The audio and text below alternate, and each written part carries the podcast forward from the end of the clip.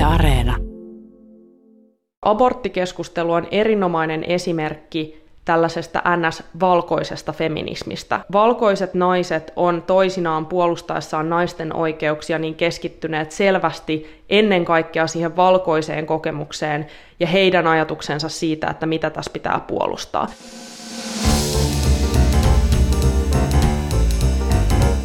Mistä maailma puhuu, puhuu asiasta, joka herättää niin paljon tunteita, että melkein pelottaa puhua siitä. Se asia on abortti. Ehkä jo kuulittekin, että Yhdysvalloissa Teksasin osavaltio on kieltänyt raskauden keskeytyksen sen jälkeen, kun sikiön sydämenlyönnit on kuultavissa. Eli käytännössä niihin aikoihin, kun moni vasta havahtuu pohtimaan, että voisinkohan mä kenties olla raskaana. Tämä meinaa, että suurin osa aborteista, joita Teksasissa on tähän asti tehty, on nyt laittomia. Tällaista lakia ei periaatteessa edes pitänyt voida säätää, sillä se sotii maan kaikkein ylimmän lakeja säätävän elimen eli Yhdysvaltain korkeimman oikeuden päätöstä vastaan. Mutta, mutta Teksasissapa keksittiin keino olla välittämättä siitä ja se keino perustuu siihen, että ihmiset käytännössä vahtii toisiaan. Eli jos minä tekisin abortin, naapurin Risto voisi haastaa mua sen abortin teossa auttaneet ihmiset oikeuteen.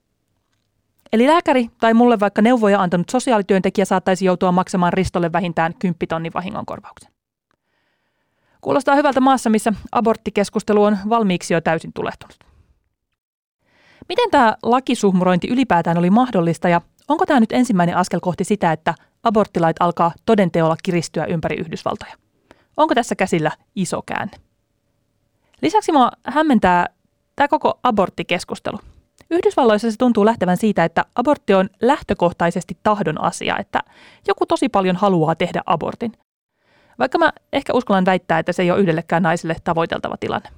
Että usein unohdetaan puhua niistä syistä ja rakenteista, jotka siihen suunnittelemattomaan raskauteen johtaa. Minä olen Jenny Matikainen ja ennen kuin tunteet ottavat vallan tässä yksin puhelussa, soitan Iida Tikalle Washingtoniin. Iida saa tietenkin aluksi luvan tehdä selkoa tästä Teksasin laista ja sitten mä epäilen, että sillä on varmaan jotain räntättävää ihan uudesta näkökulmasta. Iida Iidaseni, onko mä nyt ymmärtänyt tämän oikein, että tämä laki suojelee muita ihmisiä minun abortilta? Eli että naapurin Ristolla on oikeus siihen, että minä en keskeytä minun raskauttani?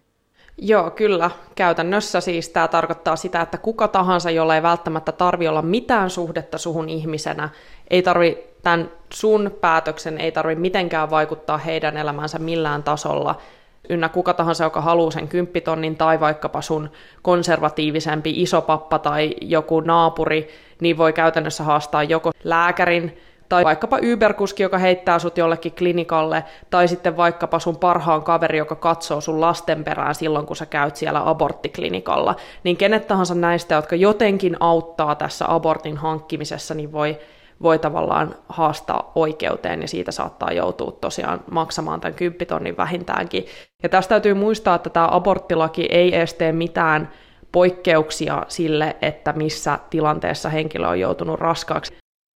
Niin sitä kuulostaa ihan joltain Pohjois-Korealta, jossa tavallaan aletaan niin kuin ihmisiä hallitsemaan tietynlaisella pelolla siitä, että, että kuka tahansa voi käräyttää.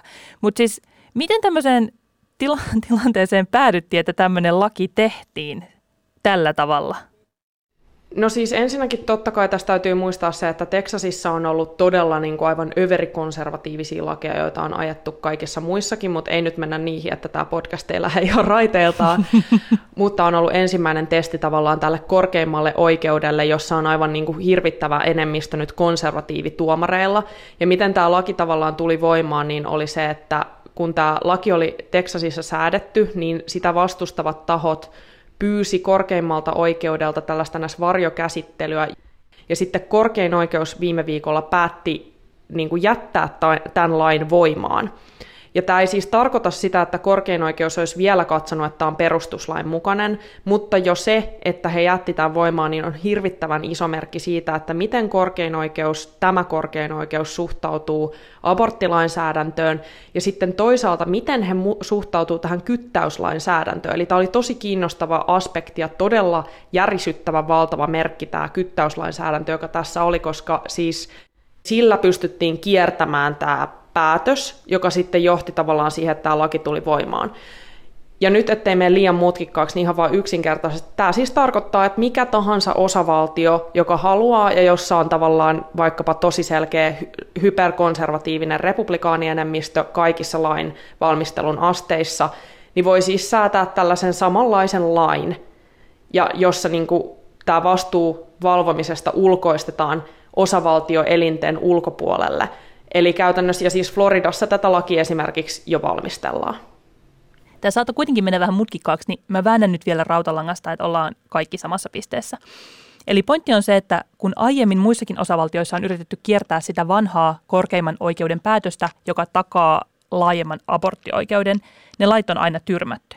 Mutta tämä Texasin laki on nyt tarkoituksella muotoiltu sellaiseksi, että sitä on vaikeampi haastaa oikeudessa ja se liittyy nimenomaan siihen, että tätä lakia valvovat muut kansalaiset eikä viranomaiset. Ja nyt siis korkein oikeus, niin kuin sanoit, niin on ainakin nyt aluksi päättänyt jättää tämän voimaan. Mutta se, mitä mä mietin, että kun tämmöinen kansalaiskyttäyslakisysteemi on nyt keksitty, niin onko tässä nyt sitten pelkona, että siitä tulee tavallaan tapa, jota aletaan soveltaa myös kaikissa muissa kiistakysymyksissä, joita tunnetusti siellä Yhdysvalloissa riittää?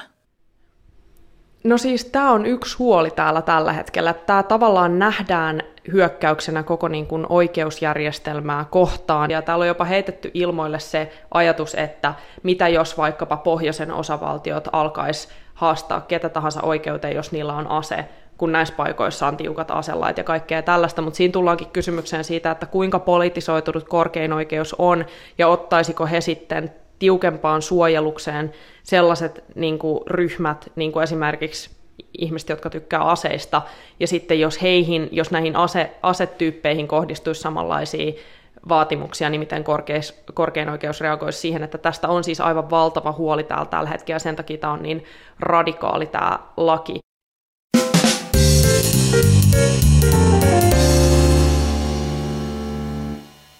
Niin jotta tämä ymmärtää, mitä siellä Teksasissa tapahtuu, niin pitää ehkä hetki puhua siitä korkeimman oikeuden päätöksestä, mikä tuossa mainittiinkin.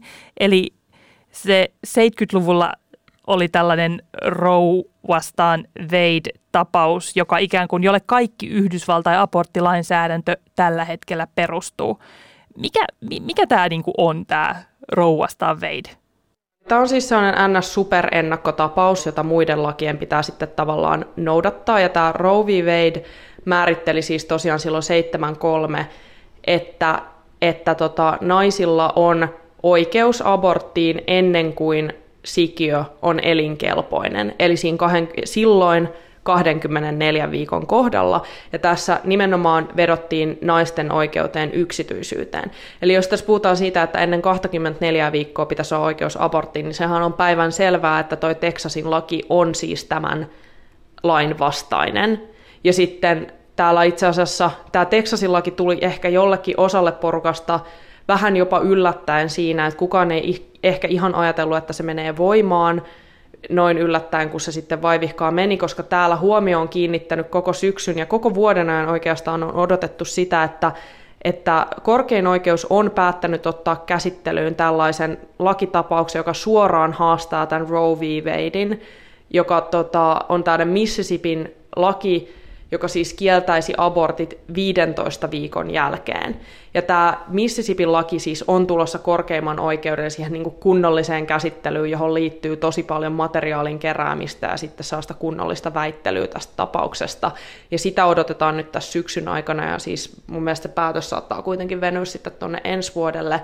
Mutta tämä Texasin reaktio korkeimmalta oikeudelta oli vähän niin kuin ehkä jonkin asteinen kokeilupallo siitä, että miten tämä korkein oikeus tulee vaikkapa tässä Mississippin tapauksessa tuomitsemaan. Se ei vielä suoraan tarkoita, että korkein oikeus nyt kaataisi Roe v. Wadein, mutta koska se on niin konservatiivinen tällä hetkellä, niin se on hyvin todennäköistä.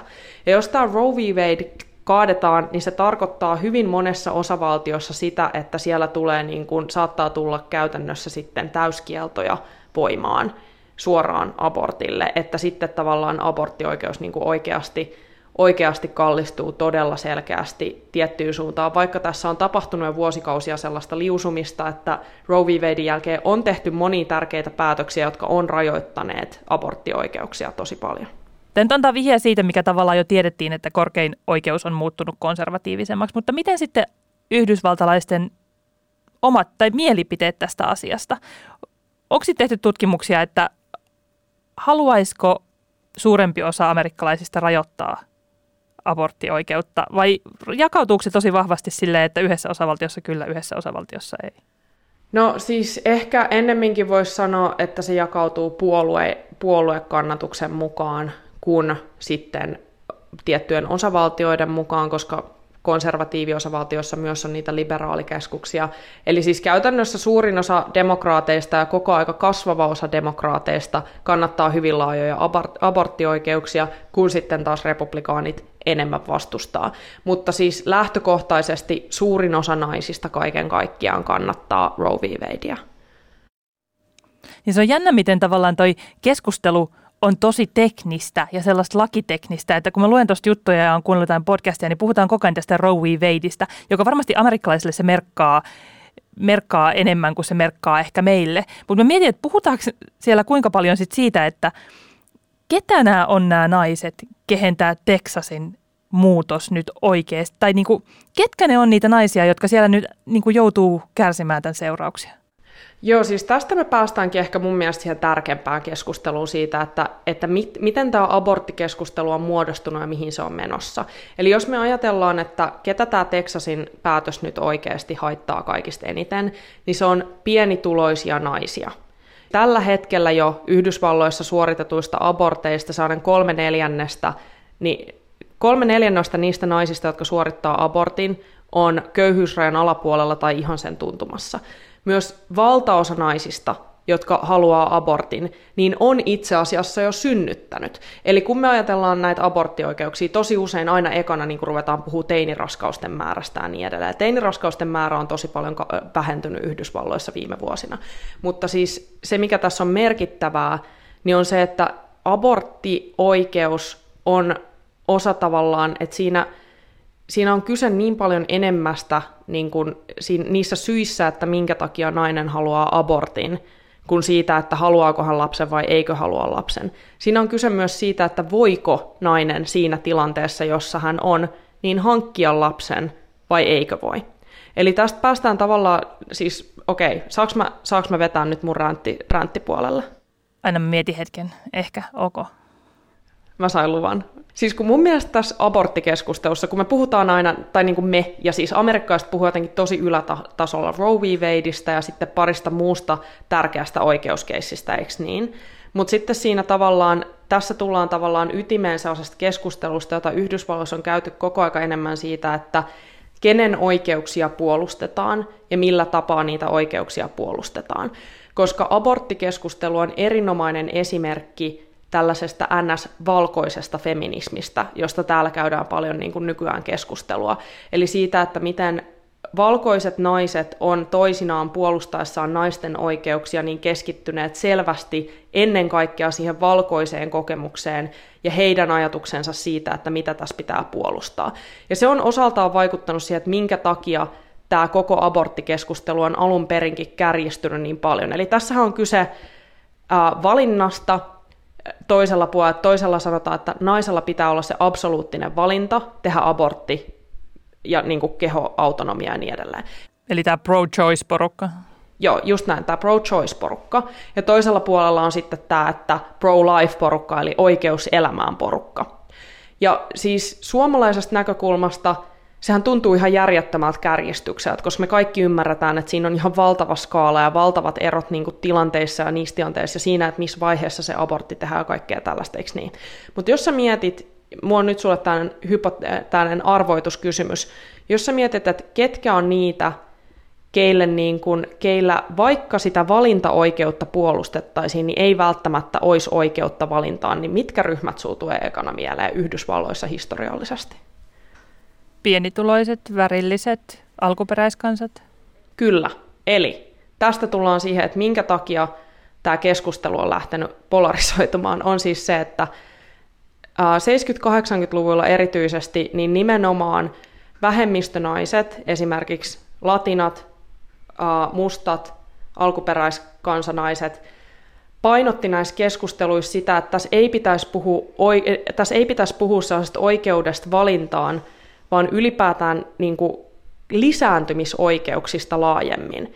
Eli ei pitäisi puhua pelkästään abortista, vaan pitäisi puhua myös siitä, että on oikeus siihen, että on mahdollisuus hankkia ehkäisyä, on oikeus siihen, että on kunnollista seksuaalikasvatusta kaikkialla, ja esimerkiksi, että pakkosterilisointi ei olisi niin kuin juttu, mikä se on ollut yllättävän myöhään asti Yhdysvalloissa, siis googletelkaa menemään, mä oon luvannut Jennylle, että mä en rupea ränttäämään tästä, mutta siis pointti on siis se, että, että nämä ryhmät olisi halunnut nämä ryhmät olisi ajanut sellaista vähän kokonaisvaltaisempaa keskustelua, jossa olisi painotettu sitä, että kaikilla naisilla ei ole sitä vaihtoehtoa, että voisi esimerkiksi niin kuin, kasvattaa lapsen, jos sulla ei ole mitään niitä, jos sulla ei ole tavallaan, sulla ei ole oikeutta äitiyslomaan, sulla ei ole lastenhoitomahdollisuutta, Mustionaisilla on myös huomattavasti korkeampi kuolleisuusluku liittyen niin kuin synnyttämiseen. Eli siinä on tavallaan tosi isoja rakenteellisia kysymyksiä, joita, joista pitäisi myös keskustella ennen kuin voitaisiin vaan ajatella, että no, että tässä on kyse mun henkilökohtaisesta valinnasta. Kun se, siinä ei välttämättä ole, jos sun on, sut on tavallaan jollain tasolla pakotettu aborttiin, koska sä et pystyisi kantamaan esimerkiksi taloudellista vastuuta lapsesta. Eli tavallaan he olisivat halunneet vetää tämän keskustelun paljon laajemmaksi, mutta sitten nimenomaan valkoiset naiset halusi keskittyä tähän ajatukseen niin kuin yksilön valinnasta. Ihan super kiinnostavaa. Jotenkin toisaalta mut miettimään just sitä, että valinta tai elämä keskustelu on jotenkin, se lähtee semmoista lähtökohdasta, että ikään kuin jossakin olisi niin kuin, että, että jotkut naiset ihan hirveästi haluaisi tehdä niitä abortteja ja toiset ajattelee, että niitä abortteja ei saa tehdä se on varmasti lähestulkoon kaikissa tilanteissa jollakin tavalla se olosuhde, joka naisen ajaa siihen tilanteeseen, että hän joutuu tai haluaa tehdä abortin. Niin eikö silloin nimenomaan pitäisi pohtia niitä asioita, jotka johtaa siihen tilanteeseen, että sä et, ehkä sulla ei ole rahaa siihen lapseen, sulla ei ole tarpeeksi isoa asuntoa, tai sitten toisaalta se, että mikä on johtanut siihen tilanteeseen, että sä oot tullut tahattomasti raskaaksi. Onko, saatu, onko sä saanut tarpeeksi ehkäisyneuvontaa, onko sulla rahaa ja saatavuutta ehkäisyvälineisiin. Et, eikö nämä olisi jotenkin niitä järkevämpiä kysymyksiä esittää?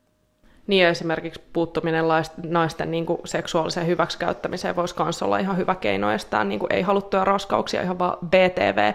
Mutta siis joo, siis oon, sehän täällä on se, että tätä on tavallaan mun mielestä suomalaisittain tosi erikoista seurata, kun mun mielestä Suomessa aborttikeskustelu on pysynyt aina aika sellaisissa niin kuin järjellisissä asioissa, että kannatetaan esimerkiksi ehkäisy, niin kuin halvempaa ehkäisyä ja Joitain tällaisia pilottikokeiluja on myös Yhdysvalloissa, että tässä tullaan taas niihin alueellisiin eroihin. Et esimerkiksi siis tässä aborttiasiassa myös niin maaseudulla olevilla naisilla on hel- selkeästi huonommat mahdollisuudet sekä seksuaalikasvatukseen sekä niin kuin näihin ehkäisymahdollisuuksiin että sitten aborttioikeudet on myös sekä heikommat että ne mahdollisuudet, vaikka oikeus olisikin, niin on huonommat. Ja mä esim. mietin tässä, kun kun mä mietin sitä, että miten tavallaan rakenteellisesti selittäisi sitä, että minkä takia, minkä takia pienituloisilla on selkeästi enemmän ei-haluttuja raskauksia, niin se liittyy, mun tulee aina mieleen se, että kun tämä koronapandemia alkoi tai kun rokotukset alkoi Yhdysvalloissa, niin siinä erottu huom- selkeästi ne alueet, joilla on todella paljon apteekkeja, ja sitten siinä erottu, että niillä alueilla, joilla ei ole apteekkeja, niin rokotekattavuus oli heti huonompi, koska ihmisten on vaikeampaa mennä saamaan se rokotus. Niin samalla tavalla voi miettiä ehkäisyä, että jos sulla on, jos sulla on helppo käydä hakemaan se sun resepti, tai niin kuin mikäli ehkäisykeino siitä naapurissa olevasta apteekista, niin onhan se ihan eri asia kuin se, että sä ajat niin kuin pari tuntia jonnekin niin kuin köykäiseen pikkuapteekkiin, jossa vielä sut naamasta tunnistetaan. Ja siis tulee mieleen niin kuin hyvinkin semmoisia arkielämään liittyviä syitä, että, joo, että jos sä syöt vaikka jotain pillereitä, niin jos sun elämä on sellaista kivaa ja kultaista, jossa aamupala syö aina samaan aikaan, niin se on tosi helppo ottaa se tabletti siinä kahvikupillisen ääressä. Mutta jos sun elämä on sellaista, että sä yhtenä yönä voit olla kotona ja toisena siellä ei olekaan tarpeeksi rauhallista ja sä ehkä se sun pillerilista on ihan jossain muulla, missä sä itse oot. Että tavallaan on hirveän paljon semmoisia syitä, mitä täältä itsekin, hei hei vaan täältä hyväosaisesta kuplasta, niin en tule ajatelleeksi. Joo, ja sitten toinen on sitten, toinen kysymys liittyy tietenkin tähän seksuaalikasvatukseen, että mä tsekkasin vähän tuossa ennen, niin mä en nyt ihan muista, että oliko tämä tältä vuodelta vai viime vuosilta tämä tieto, mutta siis vain noin 29 osavaltiota ja sitten tämä DCin alue niin vaatii, että kouluissa täytyy olla jonkinlaista seksuaalikasvatusta. Eli siis niissä muissa osavaltioissa koulussa ei välttämättä tarvi olla oikeasti mitään. Ja sitten tota, vaan yhdeksän osavaltiota vaatii, että tähän seksuaalikasvatukseen liittyy esimerkiksi jonkinnäköisiä mainintoja homoseksuaalisuudesta. Eli siis tämä on näin köykäisellä tasolla tämä seksuaalikasvatus. Ja sitten vielä siis 80-luvulta aina Obaman kauteen asti Yhdysvaltain valtio rahoitti tosi paljon apurahoilla sellaisia ohjelmia, joissa seksuaalikasvatuksen ainoana keinona välttää raskaus käytännössä esitetään, tai ainakaan niin kuin siis muita keinoja ei niin kuin esitellä, niin esitellään vaan se, että älä sitten harrasta seksiä, joka on niin kuin ehkä sellaiseen 15-16-vuotiaalle hormonikimpulle saattaa olla vähän sellainen niin kuin neuvo, jonka ehkä vahingossa vähän niin kuin ohittaa, ja sitten jos sä et tunne mitään muita ehkäisykeinoja tai niin kuin pidät jotain metodeja niin kuin kaverin mukaan tosi toimivina, niin se saattaa olla vähän silleen hasardi siinä mielessä, ja sitten vaikuttaa tietenkin totta kai sun koko loppuelämään. Ja mä mietin myös sitä nyt, että ne ihmiset, jotka kaikkein hanakoimmin vastustaa aborttia, niin jos ajattelee, että heitä on paljon tai heitä on enemmän siellä republikaaneissa ja heitä on vielä enemmän siellä konservatiivisissa republikaaneissa. Niin, ja miehissä. Ja miehissä, tietenkin, koska kuka nyt muu määräisi paremmin naisen kehoa kuin naapurin Risto, mutta pointtini oli se, että, että onko sitten nämä ryhmät ajamassa sellaisia uudistuksia tai lainsäädäntöjä, jotka ikään kuin puuttuisi siihen aborttien määrään sieltä käsin, että ne olisi auttamassa sitä köyhyyttä tai vähentämässä eriarvoistumissa tai, tai pohtimassa juurikin sitä, että voisiko kouluissa olla sitä seksuaalikasvatusta. Mä melkein arvaan vastauksen tähän kysymykseen. No eipä tietenkään niin kuin varmasti arvasit. Eli siis tässä tullaan siihen toiseen asiaan, joka liittyy tämä, tavallaan, että kun kimppuna ajattelee monia ää, tavallaan asioita, että mihin usein abortin, abortin vastustaminen liittyy usein tällaiseen konservatiiviseen mega-identiteettiin, joka pitää sisällään myös esimerkiksi aseoikeuksien niin kuin radikaalia puolustamista. Tällä hetkellä myös vähän sellaista niin kuin, tota, maskeja ei saa pakottaa ja niin edelleen meininki, mikä muuten oli Texasin yksi noista laista, jotka meni läpi, että koulut ei saa pakottaa lapsia käyttämään maskeja, mutta ei siitä sen enempää pro-life. Mutta siis uh, juttu on siis se, että niinku, et nämä samat toimijat, jotka on siis vuosia vastustanut aborttia, niin on Roe v. Wadein jälkeen eri osavaltiot, jotka on erityisen konservatiivisia, on ajanut läpi pienen pieniä lakia, joilla abortteja on yritetty koko aika vaikeuttaa.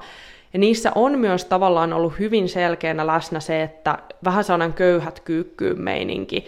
Eli esimerkiksi yksi tosi merkittävä keissi, joka on tänään niin kutsuttu Hyde-lisäys, joka tuli mun muistaakseni 1980, niin oli sellainen, että siinä määrättiin, että tätä Medicaidia, joka on kaikista pienitulosimpien käyttämä terveysvakuutusjärjestelmä, niin sen rahoja ei saa käyttää abortin rahoitukseen. Ja se tavallaan tietyissä osavaltioissa johti siihen, että sitten niin kuin oli vielä hankalampi ihmisten saada varoja kasaan raskauden keskeytykseen. Ja siis näissä, näissä tavallaan on kytkeytynyt tosi vahvasti se ajatus siitä, että jos oot köyhä, niin se on sun ongelma. Että tavallaan, että jos oot köyhä eikä sulla ole rahaa aborttiin, niin meet töihin tyyppinen niin kuin ajattelu. Että, että siis sellainen tosi sen takia tämä aborttikeskustelu on niin kaiken ytimessä, että se kytkeytyy tavallaan Yhdysvalloissa näihin klassisiin jakolinjoihin siitä, että mitä ajatellaan valtion vastuusta siihen, että kella on vastuu kasvattaa lapsia, kella on vastuu, eh, niin kuin, mitä on köyhyys ja mistä se johtuu, että onko se niin kuin yksilön ongelma vai onko se yhteiskunnan ongelma. Ja sitten näissä tietenkin esimerkiksi tässä köyhyyskeskustelussa, niin, niin kuin mitä tulee abortteihin, niin on se, että, että jos, että jos saa lapsen sinä aikana, kun opiskelee, niin se selkeästi tilastollisesti näkyy siinä, että sun valmistuminen on huomattavasti epätodennäköisempää. Jos et sä valmistu vaikka, vaikkapa kandiksi, niin sulla on hyvin paljon, se on aivan järjettömän paljon todennäköisempää, että sä, tuut, että sä oot tullut olemaan köyhä loppuelämässä, koska siinä on niin valtava ero, että millaiset työmahdollisuudet on. Puhumattakaan siitä, että jos sä et valmistu lukiosta sen takia, että sä saat lapsen. Että sehän vaikuttaa sitten vielä, vielä aikaisemmin jo sun tulevaisuuden mahdollisuuksiin. Ja sittenhän tässä on mun mielestä vielä se näkökulma, että kyllä varmasti se, joka todella paljon sitä aborttia haluaa, niin tulee sen siellä Teksasissa sen tavan löytämään. Mutta se tapa saattaa olla hirvittävän paljon vaarallisempi sille naiselle, joka sitä aborttia etsii. Joo, totta kai. Ja sitten siis tässä saattaa nurinkurisesti käydä myös niin, että todella tiukat aborttilainsäädännöt saattaa myös lisätä itse asiassa niitä aika myöhäisiä abortteja sen takia, että ihmisten pitää esimerkiksi huomattuaan olevansa raskaana, niin kerätä pidempään rahaa siihen, että he pystyvät lähteä johonkin toiseen osavaltioon tai vaikkapa toiseen maahan tekemään sen abortin.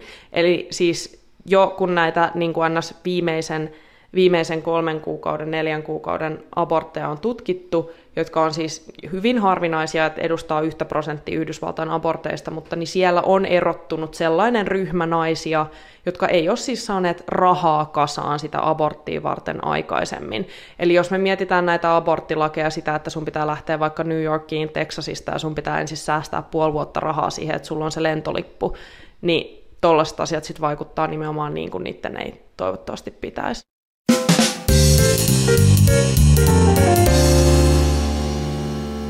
Jotenkin tämä koko kuvio vaan vahvistaa mun mielikuvaa siitä, että ne, ketkä Yhdysvalloissa määrää, ei ole äänestäjät tai edes poliitikot, vaan nimenomaan lakimiehet.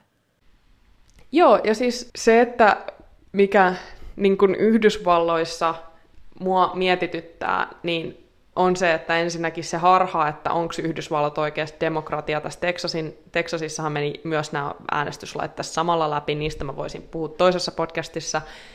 Mutta siis toinen, niin kuin mitä mä oon miettinyt niin paljon, niin että, niin kuin, että mikä on oikeusvaltio ja onko Yhdysvallat oikeusvaltio, jos tavallaan kaikki ei ole oikeuden edessä samanarvoisia sen takia esimerkiksi, joka liittyy kanssa siihen, että mit, miten sulla on rahaa että missä vaiheessa se, että, että tavallaan, että sä et taloudellisista syistä pysty palkkaamaan kunnollista puolu- puolustusta, niin missä vaiheessa se tarkoittaa, että se maa ei sen takia enää suori- suoriltaan ole tavallaan oikeusvaltio, koska kaikilla ei ole samanlaista vaikkapa puolustusta tai saman tasosta.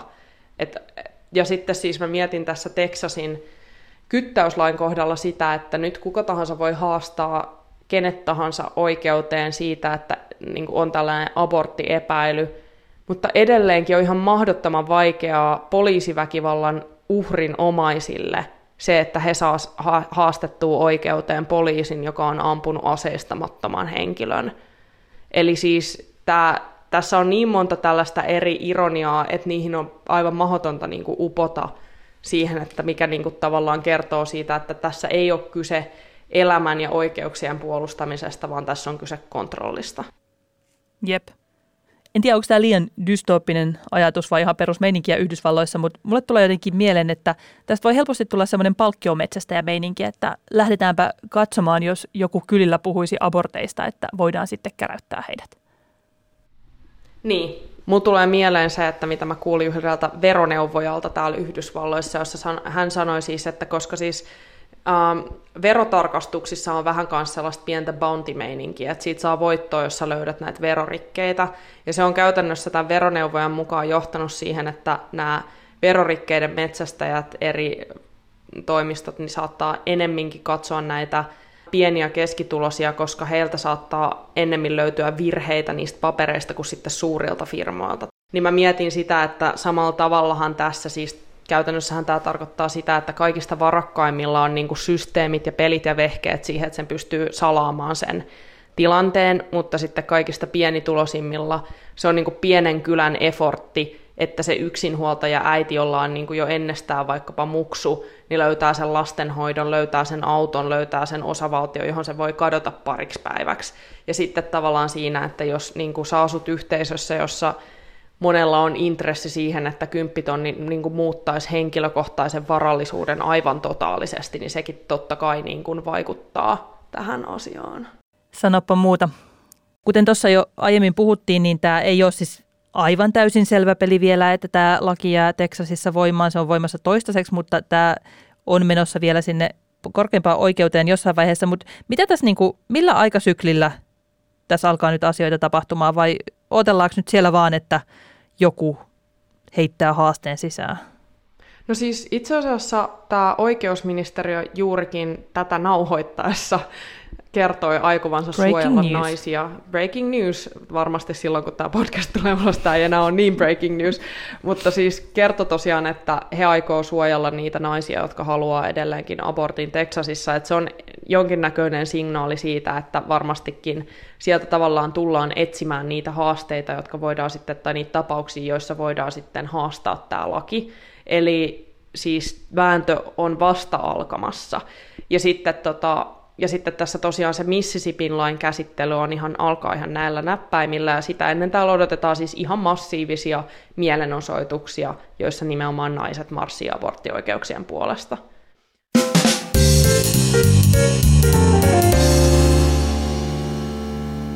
Luvassa on siis lisää lainsäätöä ja vääntöä ja mielenosoituksia varmasti suuntaan ja toiseen, mutta ei unohdeta, että kaiken tämän ajan teksasilaiset naiset tulevat varmasti myös suunnittelematta raskaaksi ja elävät tämän uuden lain luomassa todellisuudessa.